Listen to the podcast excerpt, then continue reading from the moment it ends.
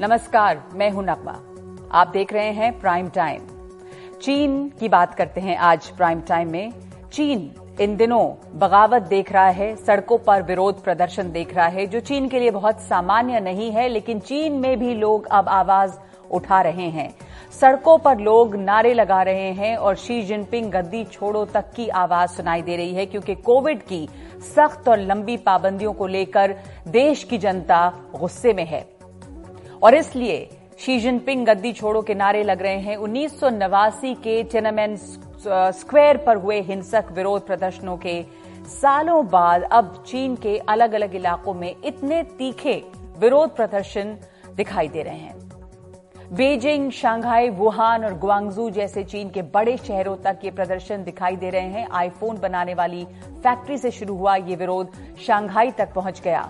विरोध कर रहे लोग चीन की सत्तारूढ़ कम्युनिस्ट पार्टी के खिलाफ नारे लगा रहे हैं, जो बेहद खतरनाक है।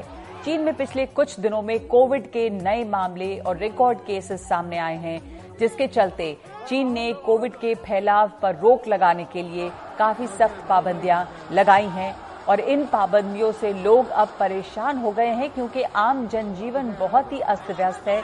लोगों के रोज़गार पर असर पड़ा है, अर्थव्यवस्था लगातार खराब हो रही है। सड़कों पर अब जो गुस्सा नज़र आ रहा है, वो चीन के जिंजियांग प्रांत के उरुमची में, एक बहुमंजिला इमारत में आग से जो 10 लोगों की मौत हुई, उसके बाद से तेज हुआ, क्योंकि आरोप लगा कि इस बिल्डिंग में जो आग लगी थी तो लोग इमारत से इसलिए बाहर नहीं निकल पाए क्योंकि उनके इमारत से बाहर आने के रास्ते कोविड पाबंदियों की वजह से बंद कर दिए गए थे। इन प्रदर्शनों में शामिल लोगों को अब पुलिस ढूंढ ढूंढ कर निकाल रही है, उनकी पहचान की जा रही है। ऐसे कई लोगों को चीन के अलग अलग प्रांतों की पुलिस गिरफ़्तार कर रही है, जिससे चीन के लोगों में दहशत भी है। लेकिन ये विरोध प्रदर्शन यूनिवर्सिटियों में भी फैला हुआ था और इसलिए अब वहाँ पर छुट्टियाँ कर दी गई हैं। छात्रों को घर वापस भेज दिया गया है, क्योंकि बहुत सारे छात्र चीन के, बेजिंग के बड़ी यूनिवर्सिटीज के छात्र विरोध प्रदर्शन में हिस्सा ले रहे थे। वैसे तो चीन में सोशल मीडिया पर कई तरह की पाबंदियाँ हैं, लेकिन जानकारी के मुताबिक प्रदर्शनकारी टेलीग्राम जैसे ऐप के ज़रिए एक दूसरे से संपर्क कर रहे थे।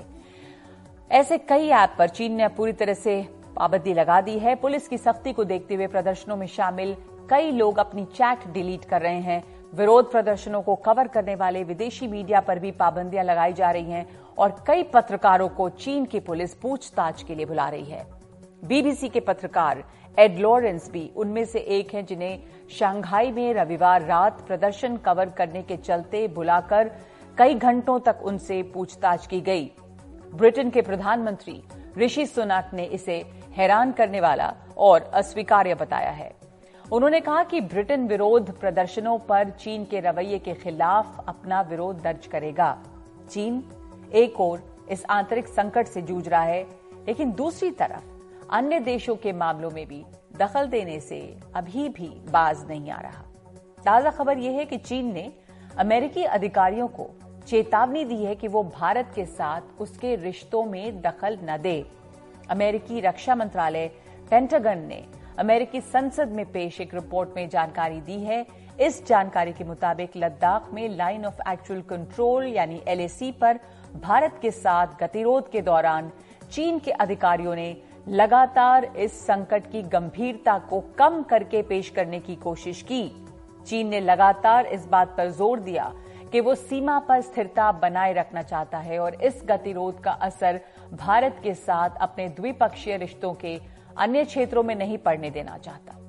रिपोर्ट के मुताबिक चीन की कोशिश है कि सीमा पर तनाव के बाद भारत अमेरिका के और करीब न आ जाए। इसी के तहत चीन ने अमेरिकी अधिकारियों को चीन और भारत के रिश्तों में दखल न देने की चेतावनी दी है। इस बीच चीन का एक और ऐतराज सामने आया है। दरअसल भारत और अमेरिका की सेनाएँ इन दिनों उत्तराखंड के औली में एक संयुक्त युद्धाभ्यास कर रही हैं। ये इलाका चीन से लगी सीमा के काफ़ी करीब है, औली का इलाका। हिमालय के इस ऊँचे और सर्द इलाके में दोनों देशों के सैनिक साझा युद्ध अभ्यास के ज़रिए हिमालयी इलाकों में सीमा पर निगरानी, बेहतर करने, पहाड़ी इलाकों में युद्ध कौशल निखारने बचाव अभियानों और मेडिकल सहायता देने जैसे हुनर बेहतर करने की कोशिश है। इस काम में हेलीकॉप्टरों का इस्तेमाल हो रहा है और हाई ऑल्टीट्यूड वॉरफेयर की तैयारी भी की जा रही है। भारत और अमेरिका के बीच हर साल एक दूसरे के देश में ये फौजी अभ्यास होता है।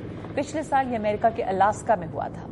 भारत में इससे पहले ऐसे युद्धाभ्यास उत्तर भारत के अन्य इलाकों में हो चुके हैं, लेकिन चीन के साथ सीमा पर तनाव के बीच सीमा के करीब उत्तराखंड में इस अभ्यास से चीन बौखलाया हुआ है चीन के विदेश मंत्रालय के प्रवक्ता जाओ लिजियान ने इस युद्धाभ्यास को भारत और चीन के बीच पूर्व में हुए समझौतों का उल्लंघन बताया है The joint military exercise between India and the US close to the LAC at the China-India border violates the spirit of the agreements signed between China and India in 1993 and 1996. It does not serve the mutual trust between China and India. China has already expressed concerns to the Indian side. इस पूरे मुद्दे पर विस्तार से चर्चा के लिए, समझने के लिए कि चीन जो है, वो इस पर जो ऐतराज जता रहा है, वो कितना जायज़ है, चीन का ऐतराज है किस बात पर, भारत और चीन के रिश्ते, चीन और अमेरिका के रिश्ते किस तरह से इससे प्रभावित हो रहे हैं। हमारे साथ तीन खास मेहमान जुड़े हैं। इस वक्त मेरे साथ जुड़े हैं Manoj Joshi distinguished fellow ORF commodore Uday Bhaskar retired director SPS और ब्रह्मचलानी सामरिक मामलों के विशेषज्ञ। इस चर्चा से पहले, लेकिन एक और खबर बता दें पहले, कि अमेरिका के रक्षा मंत्रालय ने अपनी संसद को जो रिपोर्ट सौंपी है, उसके मुताबिक चीन ने हॉर्न ऑफ़ अफ्रीका कहे जाने वाले इलाके में स्थित देश जिबूटी में अपना एक सैन्य बेस पूरी तरह से स्थापित कर लिया है। एनडीटीवी ने सैटेलाइट की तस्वीरों के हवाले से चार महीने पहले ये जानकारी दी थी जिससे अमेरिकी रक्षा मंत्रालय ने भी जिसकी पुष्टि कर दी है, आपको वो सैटेलाइट तस्वीरें एक बार फिर से दिखा देते हैं। तो ये तस्वीरें जो आप देख रहे हैं, ये है अफ्रीका में हिंद महासागर से लगा देश, जिबूटी, जहाँ पर चीन ने ये बेस बनाया है। ये अब पूरी तरह से काम कर रहा है और यहाँ इस पोर्ट पर चीन के एयरक्राफ्ट कैरियर और पनडुब्बियाँ रुक सकती हैं। अमेरिकी संसद को सौंपी अपनी चाइना मिलिट्री रिपोर्ट में अमेरिकी रक्षा मंत्रालय ने कहा कि ये जो जगह है जो एक वहाँ पर स्ट्रक्चर खड़ा किया गया है, जिसे पोतघाट कह सकते हैं, वहाँ पर चीनी नौसेना के एयरक्राफ्ट कैरियर अन्य युद्धपोत और पनडुब्बी तैनात हो सकते हैं। ये भारत के लिए बड़ा सरदर्द साबित हो सकता है, क्योंकि भारतीय नौसेना को यहाँ अपनी समुद्री सीमाओं पर चीन की नौसेना की ओर से खतरा पैदा किया जा सकता है। चीन के जिबूटी बेस में पूरी तरह से सशस्त्र मरीन्स तैनात हैं। अमेरिकी रक्षा मंत्रालय की रिपोर्ट के मुताबिक बख्तरबंद गाड़ियाँ और तोपखाना भी यहाँ पर तैनात है। तो चर्चा शुरू करते हैं। ब्रह्मचलानी जो जो अभी तस्वीर नज़र आ रही है, सैटेलाइट इमेजेस हैं, जिसकी पुष्टि एनडीटीवी ने पहले तो ये बात दिखाई थी, लेकिन पुष्टि की है पेंटागन की जो रिपोर्ट है उसमें भी। तो जिबूटी बेस में जिस तरह सशस्त्र मरीन्स तैनात हैं, वहाँ पर बख्तरबंद गाड़ियाँ, तोपखाना कैरियर्स भारत के लिए अगर हम देखें तो किस तरह का खतरा ये खड़ा करता है? जिबूटी में चीन का, चीन की ये तैयारी। जिबूटी चीन का पहला ओवरसीज नेवल बेस है और बहुत ही स्ट्रेटेजिकली इम्पोर्टेंट बेस है क्योंकि जिबोटी रेड सी का जो एंट्रेंस है, उसके, उसका, उसके बिल्कुल एंट्रेंस के कोने पर लोकेटेड है। जिबोटी इंडियन ओशन रीजन का एक देश है तो इससे साफ़ ज़ाहिर है कि चीन इंडियन ओशन में अपना फुटप्रिंट बढ़ाने की कोशिश कर रहा है। और जो सिग्निफिकेंट बात यह है कि जिबोटी में जो उन्होंने नेवल बेस बनाया बनाया कैसे? उन्होंने पहले जिबोटी को एक डेथ ट्रैप में फंसाया और डेथ ट्रैप में फंसा के जिबोटी से लैंड मांगा और ये फिर नेवल बेस बनाया जिबोटी में तो उसी तरह से ये, उनकी जो ये डेथ ट्रैप डिप्लोमेसी है, वो दिखाई दे रही है आजकल। अफ्रीका के दूसरे कोने पर वेस्ट वेस्ट वेस्टर्न अफ्रीका में वो इक्वेटोरियल गिनी में अब कोशिश कर रहे हैं कि एटलांटिक ओशन पर वो बेस बनाए एटलांटिक ओशन के कोस्ट लाइन पर। Same same death trap diplomacy के थ्रू तो उनका जो ये स्ट्रैटेजी है पोर्ट्स बनाने का नेवल बेसिस बनाने का और और श्रीलंका में भी आपने देखा कि स्थिति बहुत खराब है इकोनॉमिकली क्योंकि श्रीलंका चीन के ट्रैप पे फंसा हुआ है। तो भारत के लिए ये जो जो कुछ हो रहा है इंडियन ओशन रीजन में और और पिछले हफ़्ते चीन ने बेजिंग में एक इंडियन ओशन रीजन की आ, मीटिंग बुलाई होस्ट की। करीब सत्रह देश पार्टिसिपेट किए। पर भारत को उन्होंने इनवाइट नहीं किया। चीन इंडियन ओशन का इंडियन ओशन रीजन का एक देश नहीं है। भारत इंडियन ओशन रीजन का एक देश है। पर भारत को एक्सक्लूड करके जानबूझ के उन्होंने एक मीटिंग बुलाई बीजिंग में इंडियन ओशन रीजन के बारे में। बिल्कुल तो इंडियन ओशन रीजन के बारे में मीटिंग होती है, उसमें भारत, जो कि इस इंडियन ओशन रीजन का देश है, उसे एक्सक्लूड किया जाता है। चीन कैसे आक्रामक होकर यहाँ फैलता जा रहा है, और चीन की जो जो कर्ज नीति है, जो वो अब दूसरे देशों को कर्जदार बनाकर फिर वहाँ पे कब्जा फैलाता है, उसी की ताज़ा मिसाल जिबूटी भी है, और भारत के लिए यह चिंता का विषय है। इंडियन ओशन रीजन की बात अगर की जाए तो उस लिहाज से, लेकिन साथ साथ चीन दूसरे देशों के रिश्ते में जो दखलंदाजी करता है मनोज जोशी, उसको आप कैसे देख रहे हैं? इस समय भारत और अमेरिका के सैनिक एक ज्वाइंट मिलिट्री एक्सरसाइज कर रहे हैं ओली में, और चीन इसके ऊपर ऐतराज जताता है और कहता है कि ये अग्रीमेंट्स का उल्लंघन है। और तो चीन के इस तरह के बयान कई बार ऐसा लगता है कि इसके कोई लॉजिक नहीं है, कोई तर्क नहीं है, लेकिन चीन इस तरह के बयान देखे, एक नई नई बहस या नए नैरेटिव्स खड़े करने की कोशिश में लगातार लगा हुआ है। देखिए, उन्नीस सौ छियानबे का के जो अग्रीमेंट है, वो तो पब्लिक है। आप इंटरनेट में जाइए, आपको पूरी अग्रीमेंट मिल जाएगी। अग्रीमेंट में साफ़ साफ़ कहा गया है, उसका जो चौथा आर्टिकल फोर है, उसमें साफ़ साफ़ कहा गया है कि अगर दोनों साइड जो है पंद्रह हज़ार सैनिकों के साथ कोई एक्सरसाइज करते हैं हाँ? जी। तो एक तो ये कहा गया है कि लाइन ऑफ़ एक्चुअल कंट्रोल के पास ऐसी ऐसी एक्सरसाइज नहीं होनी चाहिए। दूसरा ये कि वो एक्सरसाइज जो है उस दिशा में नहीं होनी चाहिए मतलब जिस दिशा में बॉर्डर है। पर इससे और महत्वपूर्ण एक और इसका जो क्लॉज टू है आर्टिकल फोर क्लॉज टू सन छियानवे की जो अग्रीमेंट है उसमें यह कहा गया कि अगर एक्सरसाइज होती है एक ब्रिगेड मतलब पाँच हज़ार लोगों से ज़्यादा एक ब्रिगेड पाँच हज़ार लोगों की होती है तो प्री नोटिफिकेशन होनी चाहिए हम्म। पहले से नोटिफाई करना चाहिए हम्म। तो इस बात में दो दो चीज़ें सामने आती हैं एक तो बीस हज़ार बीस में जो कुछ चीन ने किया लद्दाख में जी वहाँ तो कोई भी जानकारी हमको नहीं दी, कोई, कुछ भी हमको नहीं बताया और अपनी फौज वहाँ पे खड़ी कर दी। और दूसरी बात यह है कि जो ये इस समय युद्ध अभ्यास एक्सरसाइज हो रही है, जहाँ तक मेरा अपना अंदाज है ओली में हो रही है, उत्तराखंड में एक करीब 100 किलोमीटर दूर है लाइन ऑफ़ एक्चुअल कंट्रोल से। आपने दिखाया है अट्ठावन किलोमीटर शायद अपने नक्शे में। जो कुछ भी है पर ये पाँच हज़ार की सीमा पे नहीं आती है। मतलब जैसे मैंने आपसे कहा कि वो हम्म। आर्टिकल फोर क्लॉज टू कहता है कि अगर पाँच हज़ार सैनिक एक्साइज में हो तो प्री नोटिफिकेशन हो। तो ये जैसे मैंने आपसे कहा कि ये नैरेटिव खड़ा करना बहुत आसान है क्योंकि लोग जो है वो ओरिजिनल डॉक्यूमेंट नहीं पढ़ते हैं। तो यहाँ पे ये स्पोक्समैन जो है वो अपना जो मर्ज़ी आए कह देते हैं। बिल्कुल तो और कह दिया। जो स्पोक्स पर्सन यहाँ पर कह रहे हैं कि ये जो युद्ध अभ्यास है भारत और चीन के बीच पूर्व में हुए समझौतों का उल्लंघन है ये बात गलत है क्योंकि जो समझौता हुआ था उसके मुताबिक ये आ, कोई भी उल्लंघन नहीं है। आ, लेकिन और साथ साथ जो चीन का ये बयान आता है कॉमोडोर उदय भास्कर के भारत के साथ जो चीन के रिश्ते हैं उसमें अमेरिका दखल ना दे। तो वो, जो टकराव रहा और जो बॉर्डर एरियाज़ में टकराव है और उसके, चीन को अगर ये डर लगा है कि कहीं अमेरिका और भारत करीब तो नहीं आ रहा तो वो एक तरफ़ इस टकराव को बनाए रखना भी चाहता है, दूसरी तरफ़ वो चाहता है कि भारत के रिश्ते किसी भी और देश से घनिष्ठ ना हो।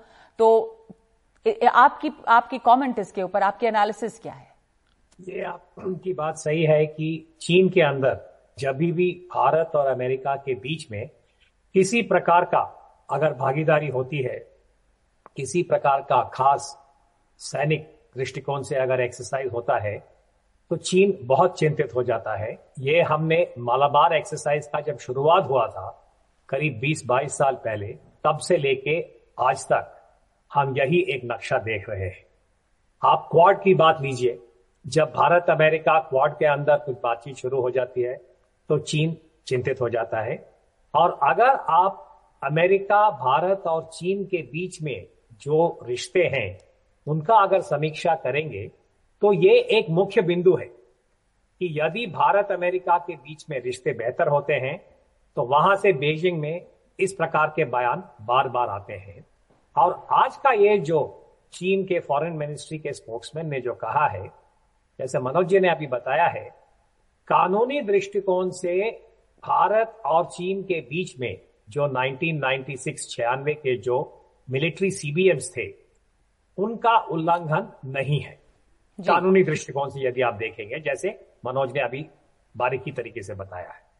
परंतु स्पोक्समैन कह रहा है कि it is a violation of the spirit of the agreement अर्थात कि ये जो भारत और चीन के बीच में भावना की बात कर रहे हैं और जो द्विपक्षीय रिश्ता अभी गलवान के बाद एक प्रकार से मैं कहूँगा कि काफ़ी तनाव है शायद उस दायरे में वो अमेरिका को चेतावनी दे रहे हैं कि आप इस विपक्षी वाले मामले में मत पड़िए।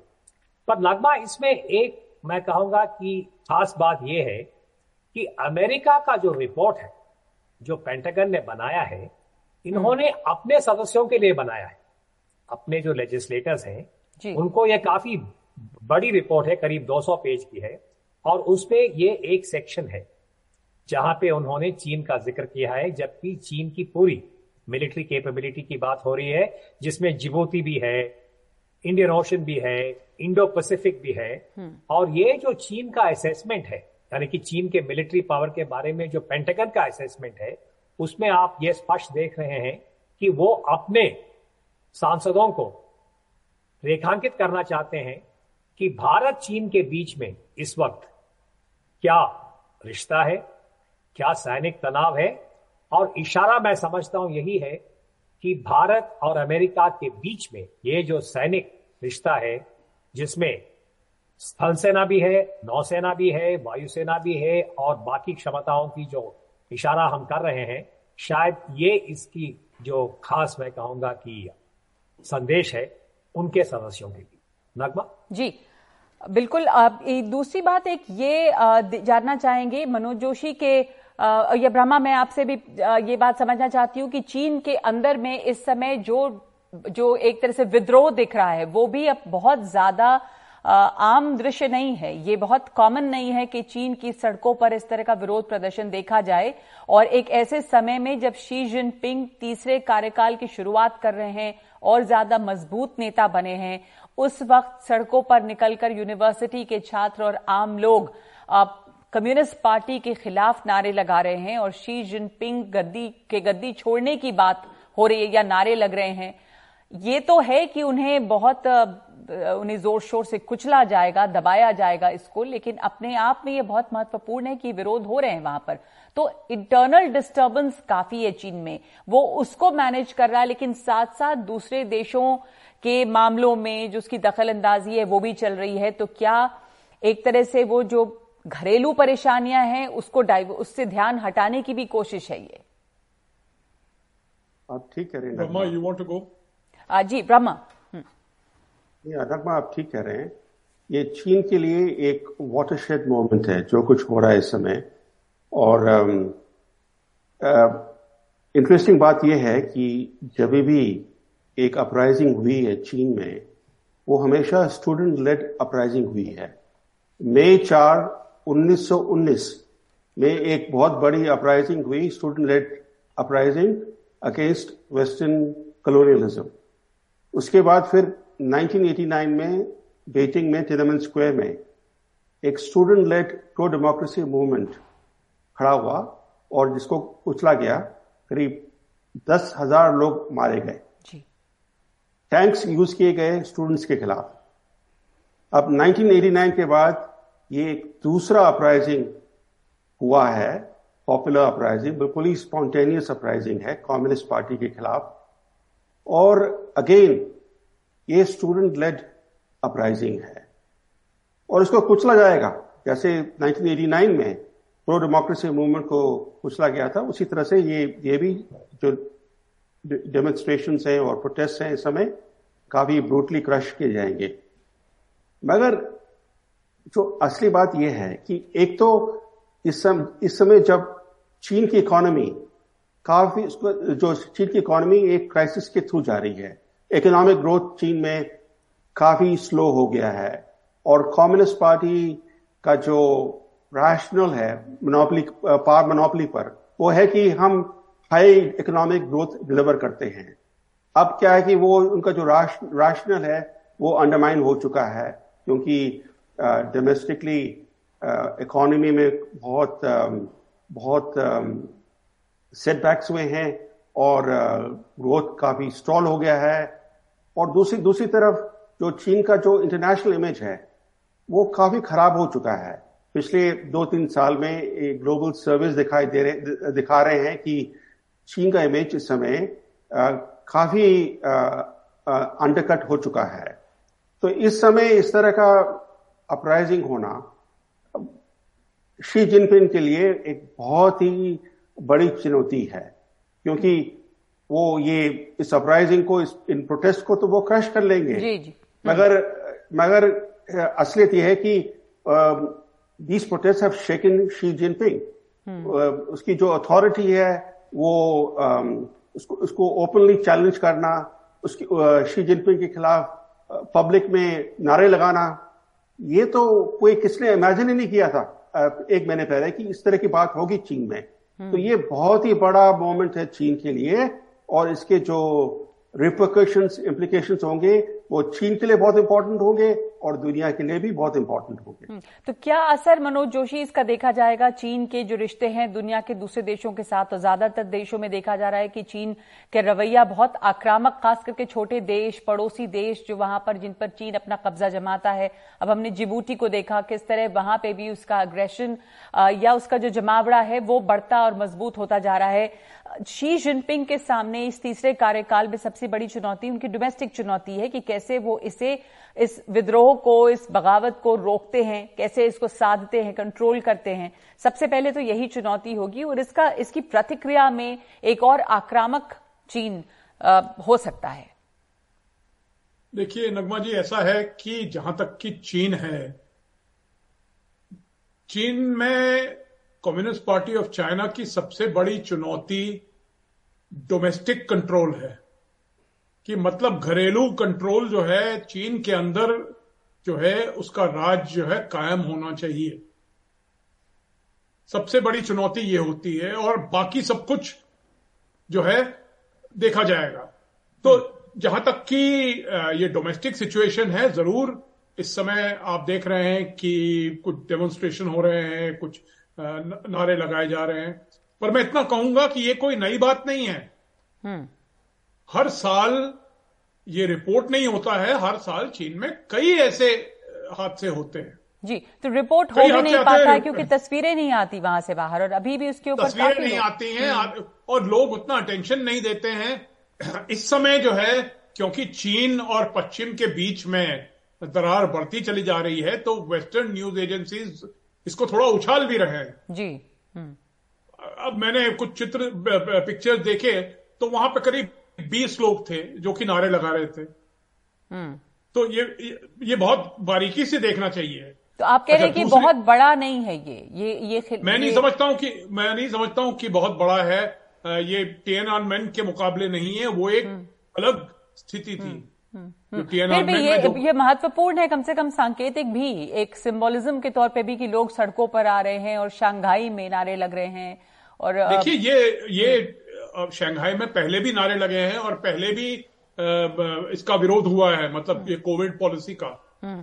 पर इस समय चीन चीन की सरकार के लिए एक दुविधा में है क्योंकि हाँ। अगर वो अगर वो अपनी ज़ीरो कोविड पॉलिसी को खत्म करती है तो बहुत बहुत बड़ा खतरा ये है कि एक अनुमान लगाया है ये ब्लूमबर्ग इंटेलिजेंस ने एक रिपोर्ट लिखी थी कहा था कि 363 मिलियन इन्फेक्शंस हो सकते हैं। 363 मिलियन और 5.8 मिलियन आईसीयू में जाएँगे और कम से कम 620,000 हाँ। डेथ हो सकते हैं। तो इस समय जब शी जिनपिंग ये देखते हैं कि क्या जो इस समय जो स्थिति है क्योंकि चीन ने अभी तक तो जो है वहाँ जो कोविड से जो मोर्टेलिटी हुई थी उसको बड़े कंट्रोल में रखा है। पर ये अगर उभर जाए और तो और भी खतरनाक हालत हो सकती है। तो इस समय वो। दुविधा में है। बिल्कुल दुविधा है और यही उनकी बड़ी चुनौती भी है और ये है कि लोग कितने किस हद तक इसको मानने को तैयार होंगे क्योंकि एक लंबा समय बीत गया है लोगों की के रोज़गार छिने हैं अर्थव्यवस्था बुरी है तो ये चुनौती तो है। लेकिन जो एक और जिसकी मैं चर्चा कर रही थी उदय भास्कर अमेरिका और चीन के जो रिश्ते हैं जिस तरह से अमेरिका और चीन के रिश्तों में तो तनाव रहा ही है, लेकिन हाल ही में जी ट्वेंटी में जो मुलाकात हुई बाइडेन और शी जिनपिंग के, उसके बाद इसमें कुछ, इसकी जो लैंग्वेज जो स्टेटमेंट्स बाहर आई, उसके लैंग्वेज कुछ बदला हुआ ज़रूर नज़र आया। तो आपको ये जो अभी पेंटागन ने बताया कि कैसे वो अमेरिका को एक तरह से चेतावनी दे रहा है चीन तो चीन और अमेरिका के जो रिश्ते हैं उस समय आप कैसे देखते हैं? चीन चीन के इन बयानों से क्या ऊपर नीचे रिश्तों में हो सकता है? देखिए, जो डोनाल्ड ट्रंप साहब जब अमेरिका के राष्ट्रपति थे, मैं कहूँगा कि शायद तब से चीन की जो रवैया है अमेरिका के साथ, उसमें एक काफ़ी बड़ा बदलाव आया है। यानी कि डोनाल्ड ट्रंप साहब जब वहाँ व्हाइट हाउस में थे, उन्होंने ये स्पष्ट कहा है कि चीन हमारे लिए एक काफ़ी बड़ा खतरा है। यानी कि पहले जो कोऑपरेशन हो रही थी कंपटीशन की बात चल रही थी उन्होंने उसको दूसरे वर्ग पे ले गए।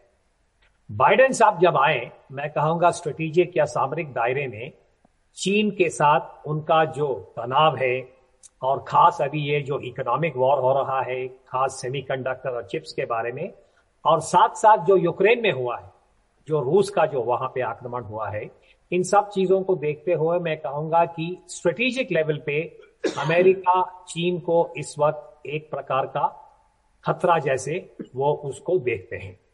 परंतु टैक्टिकल लेवल पे जैसे आपने कहा जी ट्वेंटी बाली समिट में चीन और अमेरिका शायद एक दूसरे के साथ अपने एंगेजमेंट या बातचीत को एक प्रकार से वापस पटरी पे लाना चाहते हैं और वो मैं कहूँगा वो जो टेक अवे था बाली से। भारत के लिए शायद हमको एक ऐतिहासिक रूप से ये याद रखना चाहिए कि शीत युद्ध के खत्म होने के बाद अमेरिका और चीन के रिश्ते कभी गर्म कभी नरम। जी। आपको याद होगा जब बिल क्लिंटन साहब अमेरिका के राष्ट्रपति थे उन्होंने एक प्रकार का समझौता पे आए कि चीन और अमेरिका दक्षिणी एशिया की जो स्थिरत्व है उसके ज़िम्मेदारी वो लेंगे। जी उस वक्त दिल्ली बहुत चिंतित था। अभी हम दूसरे ओर गए हैं। तो शायद तो- भारत को इसको बहुत निगरानी से देख के अपने जो हित है हाँ। अपने जो इस वक्त मैं कहूँगा चाहे गलवान हो या जो भी उसको मद्देनजर रखते हुए हमको ये पूरा जो इस वक्त जो उथल है चीन और- उसका समीक्षा करना बिल्कुल चीन और अमेरिका के रिश्ते नरम गरम होते रहे हैं। भारत के हित में क्या है इस पर भारत को नज़र रखनी ज़रूरी है। सतर्कता से। धन्यवाद आपका उदय भास्कर ब्रह्मचलानी और मनोज जोशी हमारे साथ प्राइम टाइम में शामिल होने के लिए। और इस वक्त प्राइम टाइम में एक ब्रेक ले रहे हैं हम।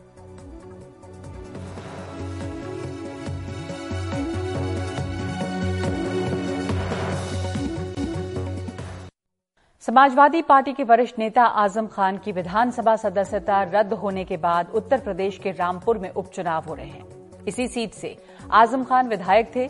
इस सीट से आज़म खान के सबसे करीबी आसिम राजा ही समाजवादी पार्टी के उम्मीदवार हैं। और आज़म खान उनके लिए ज़ोर शोर से प्रचार कर रहे हैं। इस प्रचार के दौरान कभी वो रो पड़ते हैं, कभी शेर व शायरी में अपना दर्द बयान करते हैं।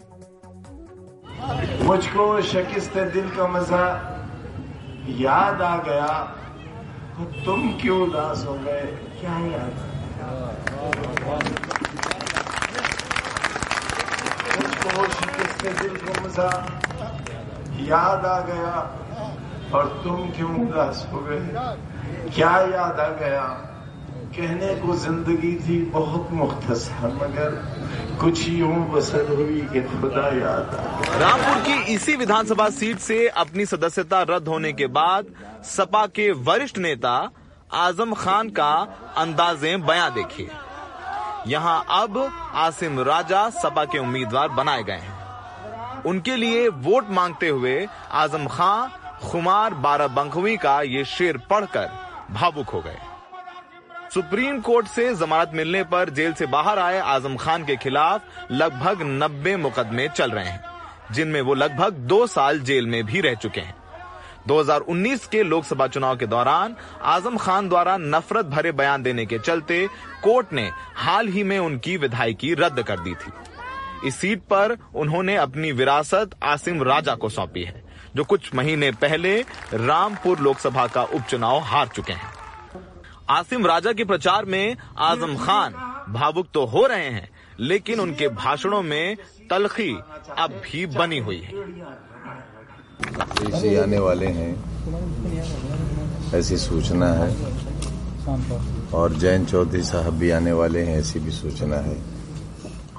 चंद्रशेखर आज़ाद आने वाले हैं, ऐसी भी सूचना है। लेकिन सवाल यह है कि ये लोग किस बात के लिए आ रहे हैं? क्योंकि चुनाव तो यहाँ है ही नहीं। आज ही तकरीबन 50 घरों के दरवाजे तोड़े हैं। सड़कों से बेगुनाहों को उठाकर ले गए हैं। और जिस भाषा का इस्तेमाल किया है, उसमें हमारी पत्नी और इस शहर की पूर्व सांसद और पूर्व विधायक को भी उन्होंने नहीं बख्शा आज़म खान का ये बयान सोशल मीडिया पर ज़बरदस्त वायरल है। इसमें आज़म खान अपने चिर परिचित अंदाज में चुनाव आयोग की निष्पक्षता पर सवाल उठा रहे हैं। उन्नीस सौ छियानबे से आज़म खान रामपुर का विधानसभा चुनाव नहीं हारे हैं। बीजेपी पूरी कोशिश कर रही है कि आज़म खान का ये आखिरी किला भी इस उपचुनाव में ढा दिया जाए। यही वजह है कि दोनों उप मुख्यमंत्री केशव मौर्य और ब्रजेश पाठक रामपुर में प्रचार कर चुके हैं। इसी कोशिश में हर रोज योगी कैबिनेट का कोई ना कोई मंत्री रामपुर की खाक छानता नज़र आ रहा है। पूर्व केंद्रीय मंत्री मुख्तार नकवी, जो एक बार रामपुर से सांसद रह चुके हैं, वो भी रामपुर की गलियों में खिचड़ी पंचायत करते नज़र आ रहे हैं। 2020 का विधानसभा चुनाव आज़म खान जेल से लड़े थे। उन्हें लगभग पचपन हज़ार वोटों से जीत हासिल हुई थी। रामपुर सीट पर लगभग तीन लाख चौरासी हज़ार वोटर हैं, जिसमें दो लाख सत्ताईस हज़ार मुसलमान हैं। सियासी गणित के हिसाब से आज़म खान के प्रत्याशी का जीतना बहुत मुश्किल नज़र नहीं आता। लेकिन अपने ऊपर नब्बे मुकदमों के चक्रव्यूह से वो कैसे निकले, ये रास्ता फ़िलहाल आज़म खान को नहीं सूझ रहा। आज़म खान पर कुल नब्बे मुकदमे हैं, जिसमें किताब चोरी, मुर्गी चोरी, धोखाधड़ी, चार सौ तमाम धाराएँ हैं। लोकसभा चुनाव लड़े, आज़म खान तो जीते थे, लेकिन बाद में वो भी छोड़नी पड़ी क्योंकि विधानसभा चले गए। वो उपचुनाव सपा हार गई, अखिलेश यादव भी प्रचार करने के लिए नहीं आए थे। लेकिन इस बार समीकरण दूसरे हैं, माहौल दूसरा है। आज़म खान की नाक की बात है और सपा की भी। यही वजह है कि अखिलेश यादव गुरुवार को प्रचार करने के लिए पहुँच रहे हैं और उनके साथ में जयंत चौधरी भी होंगे, चंद्रशेखर भीम आर्मी के वो भी रामपुर में प्रचार करते हुए नज़र आ रहे हैं। ऐसा लगता नहीं है कि सपा हारेगी, लेकिन आज़म खान का आगे क्या होगा, इस पर बड़ा सवाल बना हुआ है। रामपुर में सहयोगी तमकीन के साथ सौरभ शुक्ला, एनडीटीवी इंडिया।